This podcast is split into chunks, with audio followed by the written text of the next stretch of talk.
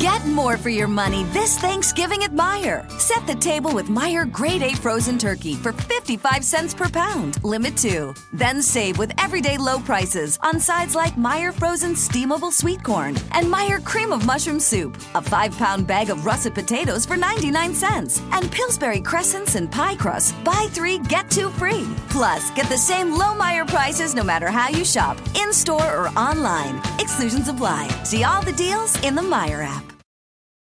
You know those times in the day when you can't fit in a full podcast? Running out to the store, walking the dog, or washing the dishes? Jam is the new way to listen when you have just enough time for the perfect short audio playlist. Get started at listentojam.com slash podcast and get your daily Jam playlist filled with more voices in less time. With Jam, you can choose from news, parenting tips, wellness advice, and more. Go to listentojam.com slash podcast and satisfy your curiosity with short audio. Discover something new every day. You're listening to the Fade to Gray Network. Nothing's going your way. You've had a bad day. You need to keep it simple. Just chat with Seth and take a deep breath. He's not just gay, he's mental. I am bringing on a good friend of mine by the name of Mandie Nelson. I went to graduate school with Mandie at Missouri State University. How are you doing today, Mandie? I'm doing wonderful. Thank you. Well, it has been a long time since we have talked. So It has. Fill me in. has. Oh my goodness. Am I filling you in professionally or personally? I want to get a little bit into both. How are you doing overall in life? I'm do I'm doing great. I'm doing wonderful. I'm a grandma of two now, which is amazing. Uh huh. Yes. My uh, my grandson Asher is two and a half. And my my newest grandson, Ezra, is three weeks old. He was born Oh. actually he's four weeks old. He was born three weeks early. Okay. He's doing wonderful. I am in the middle of a house remodel, so I'm about Mhm. ready to pull my hair out. Of course. That's that's that's crazy. How does that work exactly doing a house remodel in the middle of a pandemic? How exactly does that work? We're not in groups of ten or more. This is true.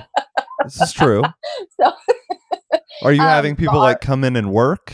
yeah, we have a, guy that comes in Okay. and it just a contractor. He's, he's coming in. He's working on my bathroom right now, which has been a little difficult because we have one bathroom. We live in a small house. Mhm. So, but we're we're doing great. I'm enjoying my job. Uh, you know, I'm I'm not a I'm not a um, stay at home person, so this has been a little difficult. Yeah. It's been difficult for a lot of people. hmm It's really changed the the landscape of how things are going. hmm I'm happy that you're still able to work though, right? Oh, so fortunate, so fortunate. I'm able Yeah. to do Zoom sessions with my kiddos from Mhm. my house. So, Yeah. um, and you know, it's funny because it opens up a little bit more of a, a personal feeling because Mhm. they get to see the background of whatever Right. bedroom I'm in or my kitchen. I'm I'm seeing theirs. I'm seeing their animals and their family run around in the background, and um, it, it's been it's been neat. It's opened up a different dynamic. it's interesting because I would say even from a functional, I mean organizational level, communication improves uh, when people move home. It's just interesting how processes and the way that we communicate changes when you're not in the same room. Oh, I agree. And honestly, sometimes for the better because by not being in the same room, we notice so many other things. And like I've just seen it on my team where I work, they send us all home. And like Microsoft Teams, we've always had, but now it's like everything. And Mhm. it's the best thing in the world. Like there's a constant thread. Everyone's chatting, everyone's talking. That never happened in the office, you know? So people are actually getting closer. yes this this environment forces you to to seek out those those um, relationships and it makes those relationships so much stronger because you are literally seeking out contact because Right. you're you're in your home and you're in these four walls and you know humans are social by nature Well, we definitely are. And we both have degrees in social work. So let's talk let's talk a little bit about that. So Yeah. we went to school together at Missouri State, graduated Yes, in what was that what 2013? So it's been I believe it was. Yeah, it's been it's been a long time. It's been seven oh my years. Gosh, has it? It has. Oh, oh wow. Let's talk about your passion for social work. What drew you into this field? You know, as a child, I, and I think it's funny because as social worker, we're always like, tell me your childhood. Right. Um, you see somebody and you you hear they have a diagnosis or whatever, and you're, as a social worker, your first thought is, "Oh man, I'd love to hear about that per- person's childhood." But Mhm. as a child, I was raised in a family we lived poorly. I wouldn't Yeah. say we were destitute, but we were stretched pretty thin. And Mm-hmm. there were five of us kids in a uh, three bedroom home, one bath. Uh, You know, my mom and my dad, and of course, and they they divorced early. But my mom, let me tell you a little bit about my mom. She was a very, she was a very stern parent. Her discipline was based on the way that she was raised, and she was raised in a Catholic or- orphanage, uh, orphanage by nuns in Germany. Oh wow. So, Culture differences, I would imagine. oh, absolutely, so many, and so you can imagine her parenting style. Mm-hmm. Militant, I would imagine. Uh, level twenty. Yeah. Which honestly, um, attribute it's I attribute my strong personality to my German heritage and and the way that I was raised. And then I had, you know, people have their own stories of childhood trauma. Of course. Uh, so I, you know, I had my own story of childhood trauma, and Mhm. uh, and the funny thing is, is growing up, I never wanted children. Um, I never, I never wanted to get married. I never wanted to have a family, and I, but once I did, um, I- had my daughter when I, I- was 21, and at three months old, I, I realized, oh my gosh, I have somebody I have to care for. Yeah. I was a single, I was a single mom, and I was like, I've got to do something. And when I sat and I thought about it, I thought I want to help people. I want to help people, kids specifically, Mhm. who and I love my mom. She and I are really good friends, but kids specifically who might be being raised by a mother who was raised by nuns in an orphanage in Germany. Right. Exactly. that's where that's where my I think my passion comes from. It's just my own experiences in life. And that's really significant because whenever I'm interviewing a mental health professional, I don't care if they're a counselor or a social worker or a psychologist or a psychiatrist, or I don't care. If you're in the mental health field, there's a reason.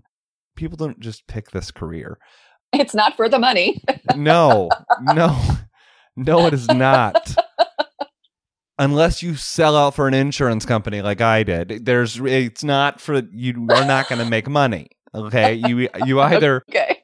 live in poverty or you sell out you know those are your choices so i'm always intrigued by the story of what leads one in and it, it seems to always be around some form of lo- uh, of trauma or um, serious life difficulty that really brings us back to this root of wanting to serve and help others and Yes. just hearing your story, even in that, just the way in which you were raised, and then it was like, what am I going to do with my life? You know, I need to, I need to take responsibility, and what better way of doing that than joining a career of serving? I love it. Yes. There's a passion for kids. It sounds like. Yeah, which is crazy to me because growing up, I did not like them.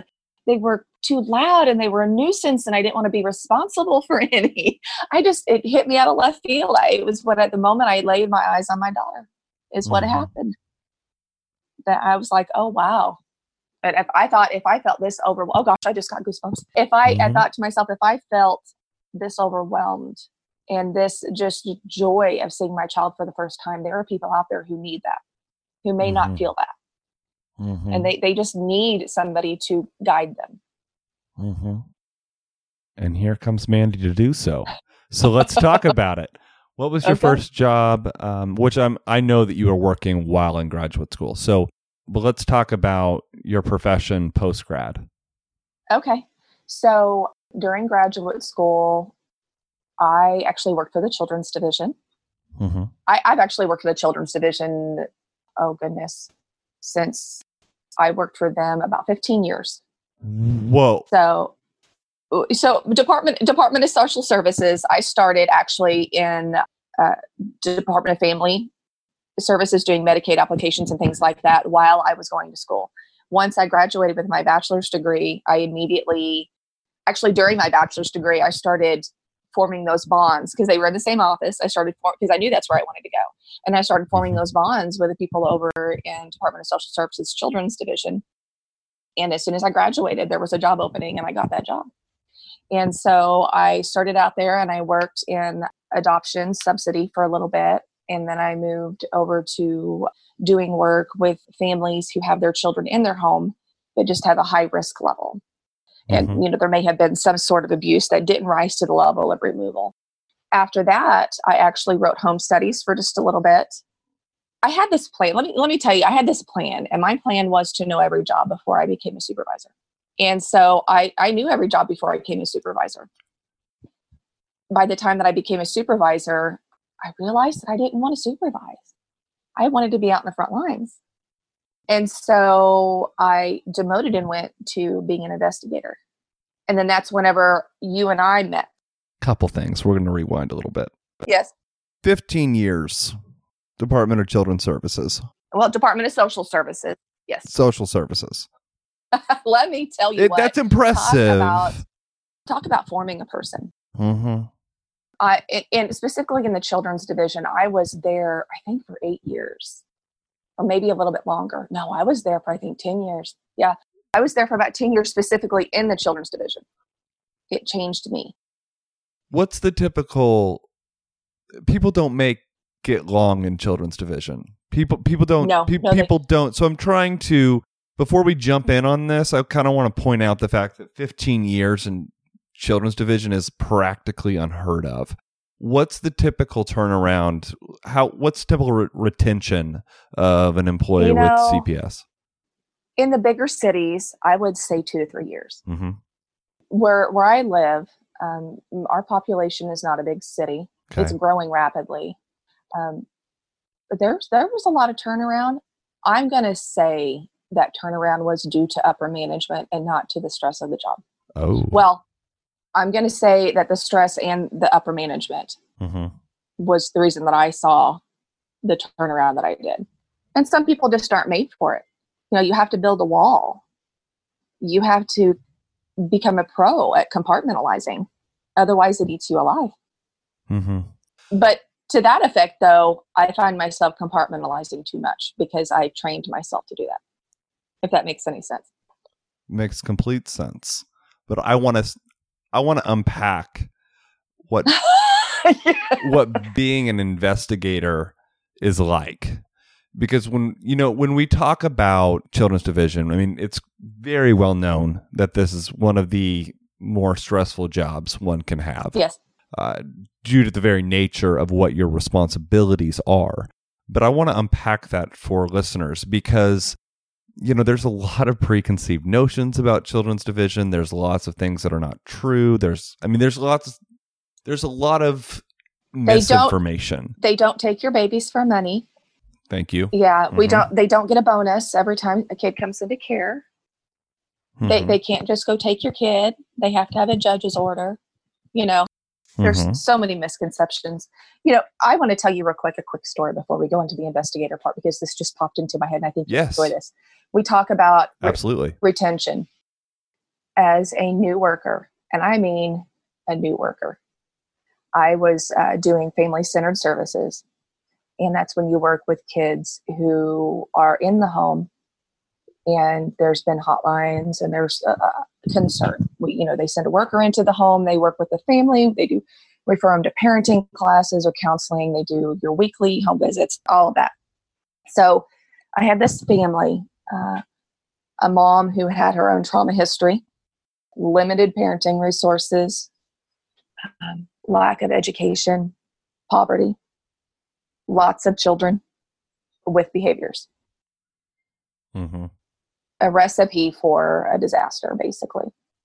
And um, I worked with this family for quite a while, and then I, I had to petition the court for removal of the children. So, this is the first removal that I'd ever been involved in.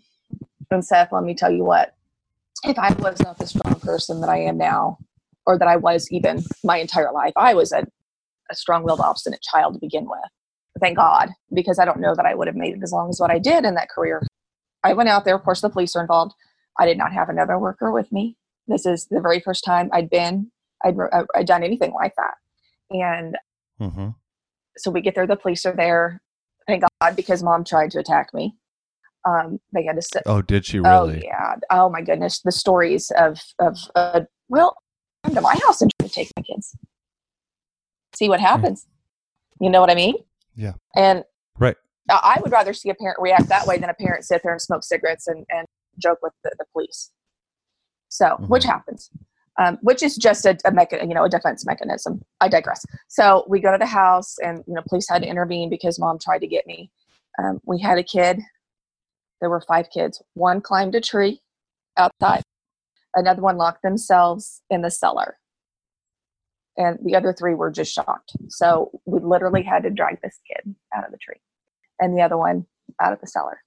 And I am I am a newbie and the police are just you know, it was it was a disaster. So we, we finally get them in the car and they know me by this time because I've been coming to their house for months, you know.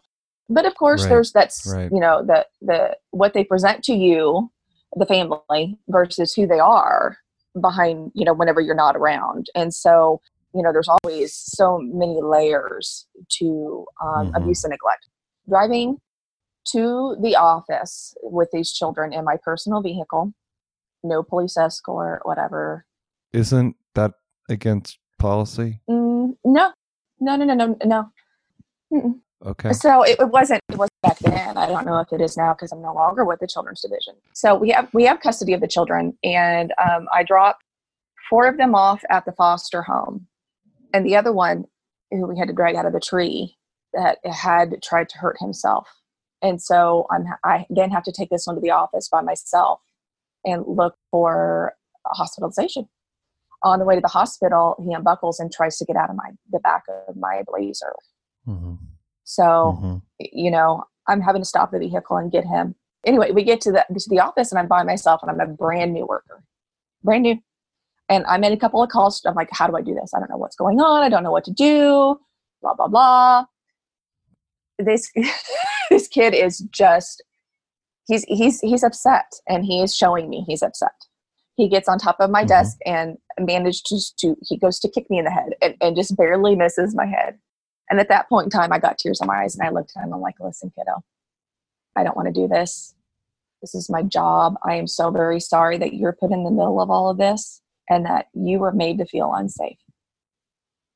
Can, can you Mhm. just help me do my job? I was basically begging this child.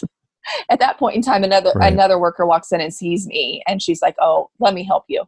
So that is just Mhm. a quick story about as a new worker, I went home and I was like, "I can't do this. I, I, I can't. I can't do this." But I did, and I kept coming back. That's that's when you talk about retention. It's stories like that that make people leave. Mm-hmm. I can only imagine the internal process that the worker has to go through Yes. in just being able to do that. Well, and, and So, and it's not just Yeah. as a worker because you cry on the way home and then you have your Mhm. family at home who needs you so you've got to turn it off mhm.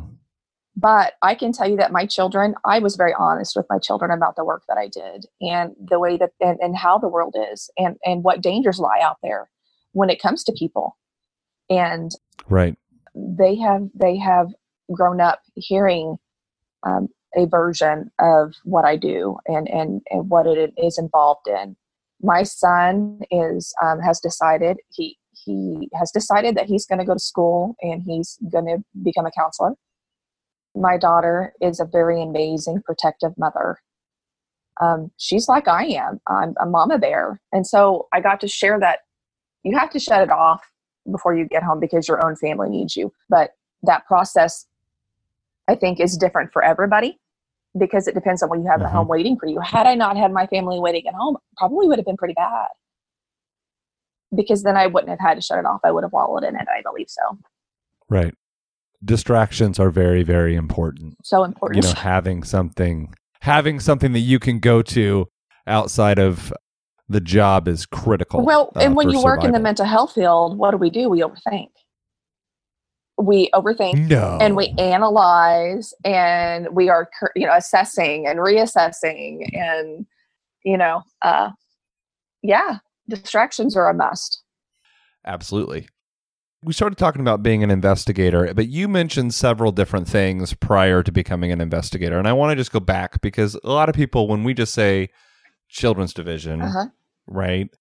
What are all those different roles, you Okay. know, that you served? So adoptions. Like, what were you actually doing? Okay. You know? Yeah, adoption subsidy is um, whenever you work with families who have adopted a child through the children's division and you maintain their home studies you make sure they get their payments you you know deal with any um, issues that, that may be arising with the child in the home because you know just because you're adopted doesn't mean the symptoms of your trauma are going to disappear they are exa- Right. they will exacerbate themselves because the child is in a safe environment and and has that Mhm. um, permanence that permanency that they need so they feel safe enough to really let it loose so that that is just adoption subsidy and um, uh, also you wrote foster home studies i actually taught the stars class for a little while for foster parents um, so that's kind of what that entails. So the family centered services is another job that i did Mhm. while i was there. And that is working with intact families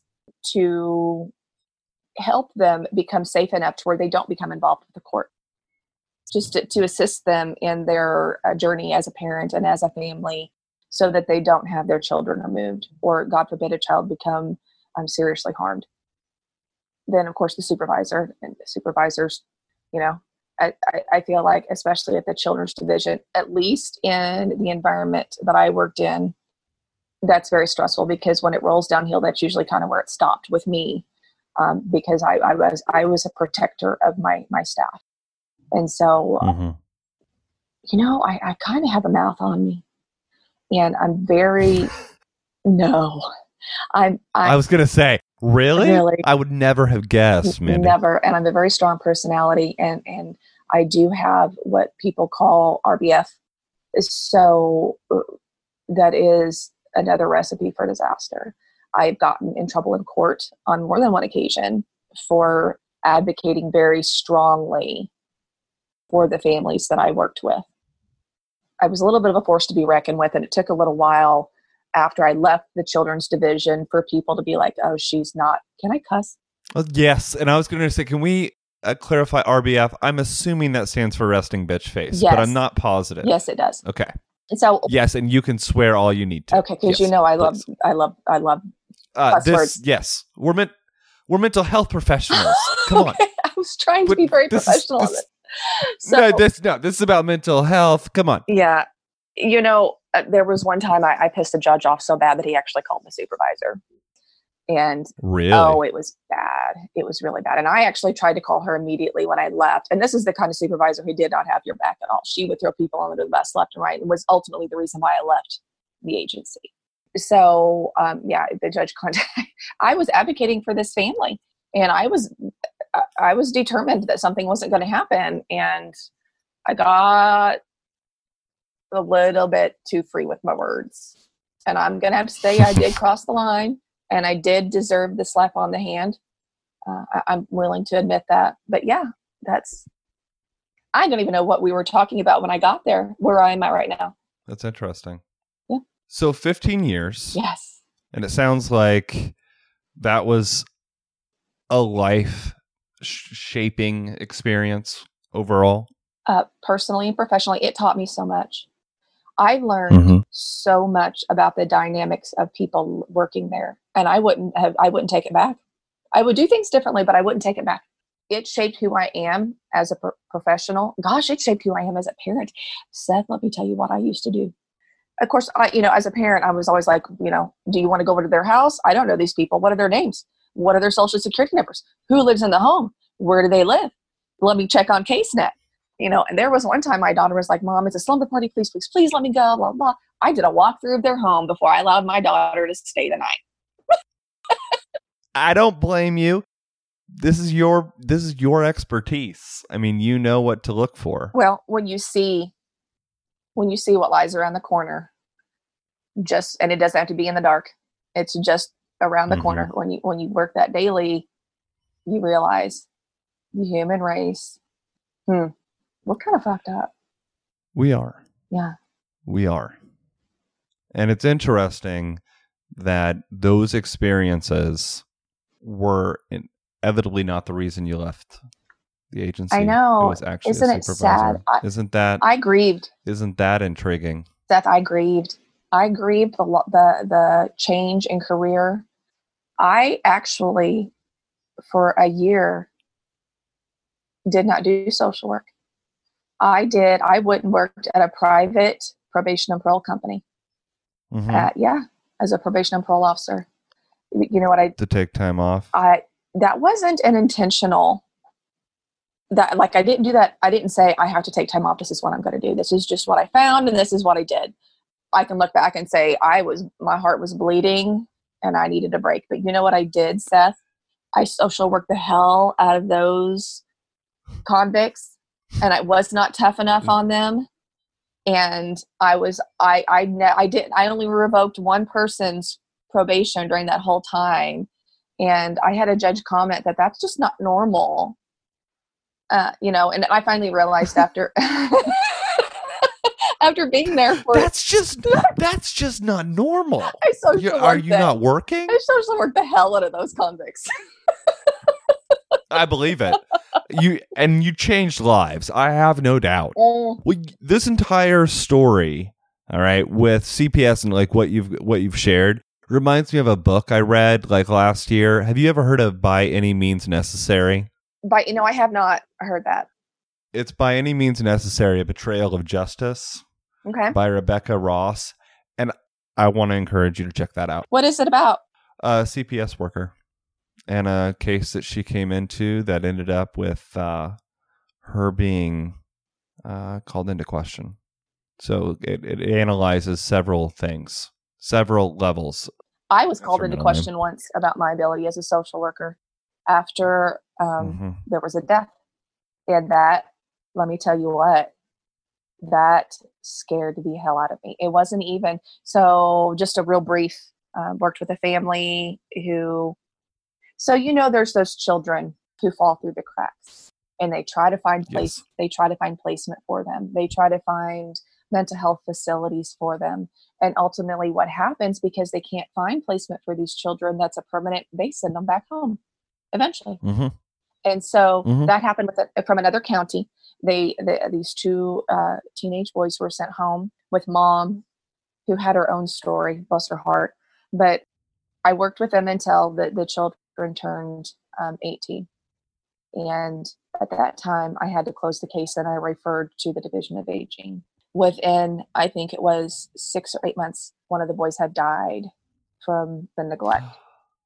And the detective at the sheriff's office called me there. My supervisor, the shitty supervisor who uh, ironically uh, got demoted, but that's a whole, gosh, that's a whole other podcast. So um, the detective from the sheriff's office called me into his office with my superiors and proceeded to tell me that I killed this kid. So when we talk about finding a scapegoat, I was, I was, I was scared.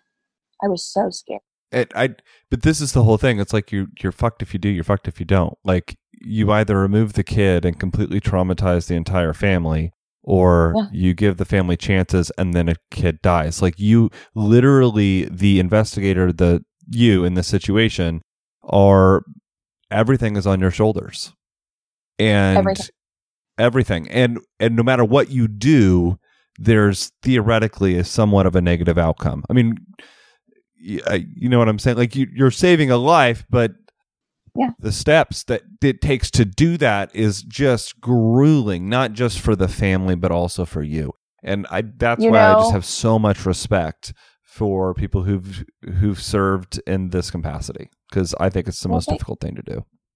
it is it is a difficult thing and um, when i hear or talk to anybody who says that they've worked for the division if they, they if they say they work for a couple of years i'm like yeah you know it's it's a tough job but whenever they say i worked there five plus years i'm like let's have a discussion Yeah. so you know and when we go back to talking about responsibility ultimately it was the courts that had the power to remove and it's the courts that had the power to place that child back in the home but whenever shit rolls downhill, it, it's the frontline workers that get the fingers pointed at them. hmm And we take babies. We take babies fresh out of college who don't have children of their own, who don't have life experience. We give them those positions and we send them out in the field with six to eight weeks worth of training. I, I expect them to survive. Yeah. Yeah, Yeah. It doesn't it's not a good system. So what happened after after all of this? So 15 years in, yes, eventually a bad run in with the supervisor that eventually drew you to the point that you had to let go. yes. Where'd you go next? Uh, I did that one year short stint with Right. um, that probation and parole, where I social work the hell out Mhm. of convicts. And Which was awesome. yeah, and then I got a um, position as the director of social services at a nursing home. So let me tell you, it was hard to go from a career where you were 15 years. That's a, that's a lot to be proud of. And then hmm through the next however many years, I I've used the stepping stones, which is they're not within one agency as it was with the children's division, and it made me feel unstable in my in my career, and I hated it. I hated it. I felt very unprofessional because of that, and it's taken me a while to come to terms with that. Uh, That's just one of those processing things that I've had to do through the years. So after that, I went. So I went and did the um, the uh, social services director at the nursing home, which was quite, it was quite eye opening. Old people are funny. Oh my gosh, they're so funny. They don't care. They will say, call it like they see it. And I loved it because those are my kind of people. So wait, hold up. Entered the field of social work for passion with children. 15 years working for children's division and what is your next move? Geriatrics? Yes, but let me tell you what. There's no judgment with that. The way I said that no, no, no, no, no, no, it's no. It's, the, it's, the they're opposite. Polar. They're polar. Yes, sort Yeah, they are, but they, they, are, but they aren't. Let me tell you what. When I was working there, I was thinking about this. I thought, where am I at in my career? Where am I heading in my career? What what is happening to me right now? Because Mhm. I'm still grappling with the the change that I had with my career, and I'm like, these are basically children because you know they're losing their memories they're losing their ability to their physical abilities they're losing their cognitive abilities they have to be taken care of Mhm. 24 hours a day you know Right. um, you still have to treat them with the same dignity and respect as you would anybody else you know Mhm. you know it, it's it's just flip-flopped there instead of coming into their life they're on the way out of life and what's so funny is the the drama between the residents it, it was you know just it, like a social like a like a soap opera it it was there was a lot of fun to be had. There was a lot of learning and a lot of sadness but there was a lot of fun to be had. And do you know when i started working there at the the nursing home like my first week um, i go and i approach this elder beautifully cute cute cute uh, uh, woman older woman in a, in a um, wheelchair. And nobody warned me. I had not been warned about this little bitty frail old lady. That woman has a mean right hook and i learned that within the first week. I she asked me if she could talk to me young lady can i talk to you? And i said well yes. And i bent down at her level and i'm talking and she come from the south punched me square in my jaw. Oh my gosh. That was my first lesson of you need to know you, you need to know your room. Well, you need to know what you're working with when it comes to them because they may look cute and cuddly. That's just a funny joke, but all, all jokes aside, after that, um, within the same company, I went to work for hospice. okay. So, I'll be honest. I never I have I've never worked in hospice, uh-huh. but I did apply for a hospice job in Springfield. And I really wanted that job. okay. and they called me and they were like we want you but someone that's worked for the agency in the past has applied Okay. so we're sorry we have to say no but we would have chosen you because I, I think that would have been an incredible job how long did you work for hospice I worked for hospice for two years and I would have continued working there, but this opportunity that I am involved with right now came open and somebody called me. My boss, my, my boss now called me. She's like, Mandie, I want you. I want you. I want you to work for me. Okay and i want to get there Yes. but i want to talk about hospice for a second Okay. because that's we're talking working children to elderly to death and dying. Yes. What was that like? it was a, the it- death and dying part, know, ho- hospice. it- I mean, what was that like? I really enjoyed it. I enjoyed helping the patient and the families accept their grief, to Mhm. be okay with their grief and to sit with their grief. I Mhm. I enjoyed giving them a safe space to say this is just bullshit. You know, Mhm. and and to really just be with them during their time of loss and and during their grief and and let them know you know what it's okay to laugh when you're crying if that's what you have to do don't feel guilty because you had a you know a lunch date with a friend and you enjoyed yourself because you you are going to continue to live after your loved one is gone so you need to continue to live right now you cannot be in this world with nothing but this as a scope. You know, I, I, I enjoyed that. I enjoyed it. And I enjoyed working um, with patients who had a different perspective on what was happening to them and what they were going through. And, you know, it's funny, I had I had families who were accepting of it and they were like, Yeah, we knew it was coming, you know. And I had families that would still they wouldn't sign the DNR, you know. And so me being the person that I am, once they got comfortable with me, I would just okay, let me let me frame this by saying that hospice doesn't mean that somebody is going to die within a week. I had patients that were on hospice for 2 years, 3 years. Okay? It means that you have to have a a diagnosis which will result in your death within you know the foreseeable future. And the foreseeable future could be 2 to 3 years. So, it's it's all about the management of that you know, I had families who wouldn't sign the DNR. And so then it was then it was my job to sit with the family and say, Mhm.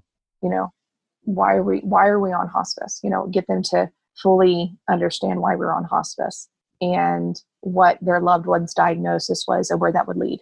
Now, do you, you know, and I, I had to sometimes I had to be very blunt. This is what happens when you perform CPR you're going to break ribs you know you're this is going to happen this is going to happen and it can be painful for your loved one only for them to live and suffer six more months with this cancer and then die you know uh, Mhm. die after losing all of their body weight and sometimes i had to i had to bring them to the reality of what was coming or what could happen and help them see a different perspective of you know what you're not yes you're going to use your lose your loved one but what decisions do we want to make along the way that are going to provide your loved one with the most comfortable happy end of life that we can provide them with does that make sense Absolutely. so That in and of itself is a life work, in my opinion. So two years of that, and then you had an incredible opportunity from a friend you were telling us about. Yes. So let's talk about this. Where are you at now? i am with uh, great circle academy in lebanon and we Okay. we are a school for Mhm. um, children who are no longer um, safe to be in the public school system. And you know we have uh, they're all special education children who have behaviors that make them unsafe to be in the classroom. And so what that process is in um, the school setting is you know your kid will have a 504 or an iep which is um, Mhm. and, and and they look at the what your children need what your child needs to be successful educationally. And Mhm. they provide them with that. And then there are steps there are tiers to what they can provide your child. So you know they, they provide them with um, speech therapy occupational therapy. If the child is not safe to be at home or at school because of their behaviors or because that's what happens. You have you, all of our children have behaviors and they they can get pretty violent. So they're not safe to be in the school system. They have probably tried homebound and it's not working for them. And the the school reaches out to us and they say we want this child to be successful um, educationally. And um, Mhm. we we are now up to three classrooms. There in lebanon. We actually work out of an old school building. Okay. and and so um, while the kids are there they're there for five hours a day. And we provide them with breakfast breakfast we provide, provide them with lunch we provide them with their educational experience and then there's where i come in. So at this school they have us uh, me the therapist there for them during the whole time that they're there. Um, i do groups on on with the kids uh, regulation um, anger management. I do individual sessions with the kiddos. And then when the kiddos dysregulate not if but when because they do dysregulate. Right. because they you know they, their their um, base level um, of fight or flight is so much um, well they're in a constant state of mild dysregulation. Okay Right. so um, following whatever occurs at school that they then when they when they dysregulate i'm there for them to help process. What was your trigger? You know what did that make you feel like? Um, how how did how did it feel if you were in a hold? You know because unfortunately there are times whenever children become a danger to themselves or others and um, th- then we have to intervene and um, sometimes it can get pretty rough So I'm going to tell a little story. okay Just pretty funny because I think it's comical to Seth's behavior. I used to work at Great Circle, one of their residential facilities. yes And I preferred to work with the older kids. me too littles are so hard oh The but I always got put with the littles. yes Okay. and and and I don't know how much you know me, but I I will let an 8-year-old strong strong arm me. Like Uh-huh. I totally will. yeah Like I like I yeah. So there was one day there was one day I had an 8-year-old in he was out of control. So they staff we'd like sequestered him uh-huh into the shoe room okay in the back of the cottage. okay And I'm in this back room with this 8-year-old as he is I mean, literally we're in the shoe room. So what do you i'm think like he's the- doing? I- my He's- first thought is this kid's going to throw every shoe at you that he can possibly find Yes. yes. So every shoe, like the whole like shoes are flying and I'm like trying I'm like diving and dodging and like doing whatever I can. I tried to throw this kid into a containment and like when I my hand came around and he latched his oh mouth, the bites like, are the worst the and I have which hand is it? I think it's my right hand. There is a little scar that I still have from this eight year old who totally like broke skin and everything, and I'm Yes. just not. I'm just not. ab- I'm just not about it. Like I, you're not about that life I'm not. But I, we need people like that. Um, there were a lot of people there that were big and tough. You know, that really had a heart for, and soul for kids yeah but Yeah. but could stand up to them and i i'll talk about their emotions and their feelings but i'm not going to wrestle them to the ground but yeah it's hard and i'm just wondering how does that how, how do you handle that i mean i'm assuming that you end up having to throw kids into containments correct i mean do you put them in holes we do. I, I i do unfortunately. I mean i Um, would imagine. but i but while i'm involved in that i am that person that's going i know that you're mad and you want to hurt me but i'm here to keep you safe. Hmm i'm going to make sure you're safe and i'm going to make sure nothing bad happens to you. I'm that person that's that's and you know they'll call me every name in the book and tell me to shut the fuck up and they're going to kick my ass and you know all of those other things that they do when they're dysregulated but i do i do it in a therapeutic way as much as much as possible. They try to i'm involved in holds. They try to keep me from being involved but whenever it's like a domino effect. You have one child who has a dysregulation and is trying to climb out a window or, or whatever it is that they're doing and so you're you know you, this child ends up in a hold and billy over here sees oh wow staff are really busy. The things mm-hmm. that i don't normally am not normally able to get away with i can get away with right now. And so then it's a domino effect. And it, it, it can be contained to a classroom but the other classroom hears it and then that domino effect skips classrooms. And so what ends up happening is you know i would have to get involved in, in, in- into a hold unfortunately.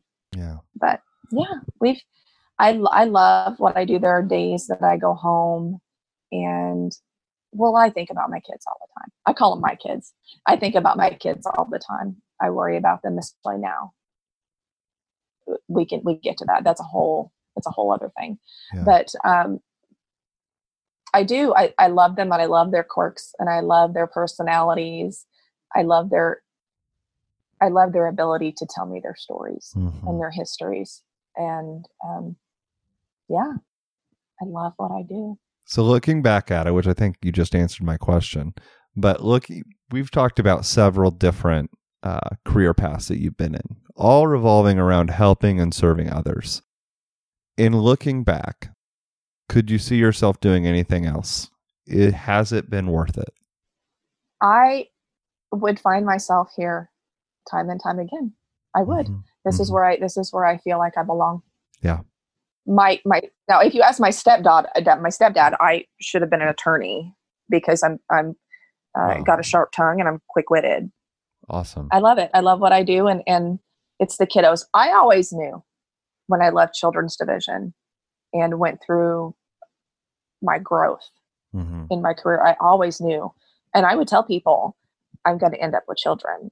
I will be back to my kids. I will go back to children i knew that would happen that's that's just they need people Yeah. they need people who advocate for them who who want to help them so I, hearing your story is powerful in the impact that you've had with the amount of people that you've affected. And I want to know what makes you able to continue doing this? What strategies or coping skills, or how are you able to kind of flip the switch when you get home? so i would have to say that i've not always done that successfully i've had some pretty negative coping skills in my life Mhm. which is which is common with people who work in, in the helping field Correct. you know Very common. i i would have to say my my personal relationships have have been affected. Hmm because we talk talk talk all day long and we validate all day long and we empathize all day long and when we come home we're like i don't want to talk to you. I'm not going to give you any empathy because you have the ability. You didn't have this crap that these kids went through. You know what i mean? Right. it's it's not the best way and, and i'm not saying that i'm a bitch to my family. Well not all the time We all are, though. so And this is the thing is that you're This human and if there's constant validation 90% of the time happening at work like th- there's other stuff that has to come out when you get home. So it it's part of being Yeah. welcome to humanity. yeah absolutely Like you're not perfect and we can't expect to be. So no I but I have a rule. I don't always follow it, but I I really do try that when I get off work, no one is allowed to call me for an hour. Now, granted, I live alone, so I don't have a family. It's just me. But like my parents can't call Mhm. me until at least an hour after work because I like I have to Yeah. I have to divide. I have to separate yes to be able to not unleash. A- absolutely yeah so when, when you talk about coping skills i've never on the way home you know from my job or whatever was the time that i would take my big breath and say my cuss words and and cry or do whatever it is i need to do not that my family has not seen me cry um, because i have come home and just in fact my children have said to me mom i've seen you cry Mm. because of your job. But whenever they've talked to me about that, it's always been people need you. You know, I see what it does to you, but I want to be like you. Not that I'm a perfect mother because I'm not. I've probably been on the verge of having a hotline called on, uh, you know, on myself a couple of times because my daughter is me times 100, if you can imagine. So, and, and when you put the two of us in the same room, it's like two cats fighting but um, I'm not a perfect mother. I'm not a perfect wife. I'm not a perfect therapist or perfect social worker. Nobody's perfect. But as far as coping skills, I've never intentionally said, this is what I'm going to do. It's just always been intrinsic for me. It's just always been Mhm. organic. Right. And, and, and I, I don't, there are times I've had conversations with other mental health professionals and we talk about things like this. And, that you know, they have this rigid this is what I do, this is how I compartmentalize, and all of these other things. And I'm like, I just got to go with the flow, you know. But it has changed me. I'm not the person that I was, you know, way back when. I'm, I'm, and it helps that my husband is in law enforcement Yes. because we come home, we're both like, How was your day? And we're like, Oh my God. Whew. You know, and sometimes we want to talk about it and sometimes we don't. And that's okay. You know what I mean? Mhm. It, it helps having my spouse being in law enforcement because he he sees trauma. You know, he's he has that secondary trauma, the same that I do, the same that any person in a helping field does. And so we get that and we we we understand and we um respect that Mhm. with each other. That's awesome. For our listeners, is there anything you'd like them to know? Like if you could say anything into the world, anything to anyone hearing your story. This is very open-ended question. I'm just throwing out. You get the last word. Jesus. I'm giving you the why last don't you word. just put me man. on the spot? I'm all about it because I like putting you on the spot to see what happens. So if you would have let me prepare for this, I would have this amazing, like earth moving statement that I would make to everybody. but honestly, But I don't want. I don't want a prepped answer. I want real. Okay, honestly, the first thing that came to my mind, if I could look at everybody Uh huh. and, and just, I would say to them, you know, therapists need therapists too, Yes. because I think that we we have a heavy, a heavy load on our shoulders, do. And, and people need to realize that. We do. Well, I want to thank you so much for coming on today. This has been fun catching up. I enjoyed catching up with you. Absolutely, I I enjoyed it thoroughly. we jumped around quite a bit, but like you've been doing so much. So uh, it's great just to hear the stories and, and really see and hear the impact that you've made. Because for with every story, with every difficulty that you've had, for every struggle, there is a real human life behind it. And everything that you're going through is in coordination of helping that person. And so your life is truly an example of service. And I appreciate you sharing it with our community. So thank you so much. well, thank you. It, it's amazing to feel validated. It is my hope that you have enjoyed this episode. I'm going to be honest. Interviewing my friends from graduate school is truly a lot of fun because it's so interesting to see how just over seven years, so many things can change and to see what people really find themselves doing and who they end up serving. So I have really enjoyed this episode and I hope that you have as well. If you want to learn more about the Mental Podcast, I want to let you know that it's a part of the Fade to Gray network, and you can learn more on our website, fadetograypodcast.com.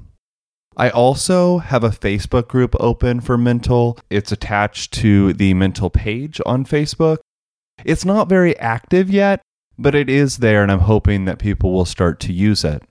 I have also created a Marco Polo group um, where people use that app to communicate on an almost daily basis. And it's a really cool place for people to get together, talk, and check in on how everything's going. It's completely free. Normally, that would be a Patreon only benefit. Um, however, due to the COVID pandemic and the fact that, listen, we all are struggling and we all can use support in this time, so it's completely free. You can find that information on Mental's page on Facebook. Until next time. With Black Friday savings at the Home Depot, you'll find top brand kitchen appliances with innovative features that can do more, so your holidays can be more. Ovens with built in air fryers for baking the perfect cookies, dishwashers with smart tech to clean everything from bakeware to festive mugs, and high capacity refrigerators to keep leftovers fresh. Shop Black Friday savings and get up to 30% off, plus instantly save up to 750 on select GE kitchen packages at the Home Depot. How doers get more done. Offer valid November 2nd through November 30th. U.S. only. See store or online for details. The Venture X card from Capital One gives you more of what you love, like premium travel benefits and access to Taylor Swift tickets. Oh, I do love her. Earn five times miles on flights and 10 times miles on hotels through Capital One Travel. Enjoy your stay in Suite 13. Whoa, 13? That's Taylor's lucky number. Plus, get access to Taylor Swift The Eras Tour, presented by Capital One. Maybe I'll see you there. The Venture X card from Capital One. What's in your wallet? Terms apply. See CapitalOne.com for details.